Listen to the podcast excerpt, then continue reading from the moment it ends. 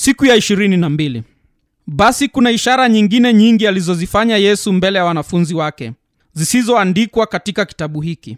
Lakini hizi zimeandikwa ili mpate kuamini ya kwamba yesu ndiye kristo mwana wa mungu na kwa kuamini muwe na uzima kwa jina lake.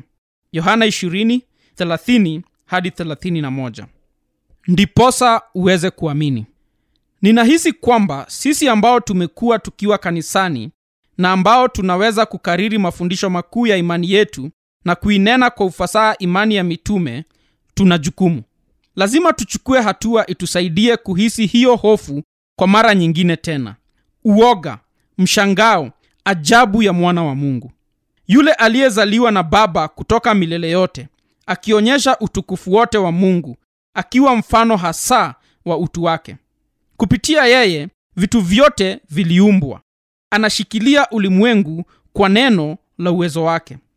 Unaweza kusoma kila hadithi iliyowahi kuandikwa kila tamthilia ya ajabu ya kusisimua kila hadithi ya pepo na kamwe hutapata chochote cha kushangaza cha ajabu cha kuogofya na kutamausha kama hadithi ya mwana wa mungu kufanyika kuwa mwanadamu.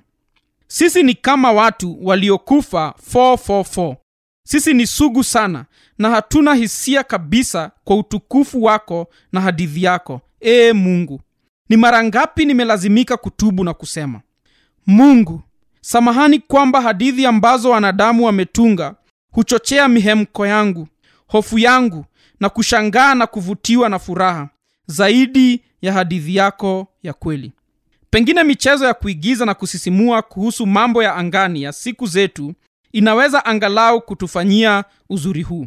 Inaweza kutufanya tunyenyekee na kutubu. Kwa kutuonyesha kuwa kwa kweli tunaweza kuona ajabu na hofu na tukashangaa. Haya yote ni nadra sana sisi kuyahisi. Wakati tunapotafakari mungu wa milele na utukufu wa kristo wa kilimwengu na kukutana nayo kikweli kweli katika yesu wa nazareti. Yesu aliposema kwa ajili ya haya nalikuja ulimwenguni yohana 18:37 alisema kitu cha kutamausha na kuogofya kisichokuwa cha kawaida na cha kushtua kama kauli yoyote ya kufikirika ya kisayansi uliowahi kusoma. Ninaomba sana roho wa mungu aje kwa nguvu juu yangu na juu yako. Roho mtakatifu aingie kwa nguvu ndani ya uzoefu wangu kwa njia ya kuogofya ili aniamushe niuone uhalisi wa mungu usioweza kufikirika siku moja hivi karibuni radi itaijaza anga kuanzia mawio ya jua hadi machweo yake. Na kule mawinguni kutatokea mwana wa adamu na malaika wake wakuu katika miale ya moto.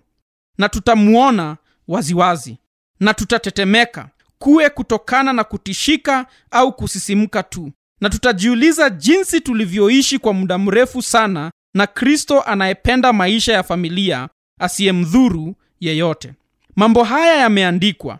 Biblia nzima imeandikwa ili tuweze kuamini ili tuweze kushutuliwa na kuamka na kushangaa kwamba yesu kristo ni mwana wa mungu aliyekuja ulimwenguni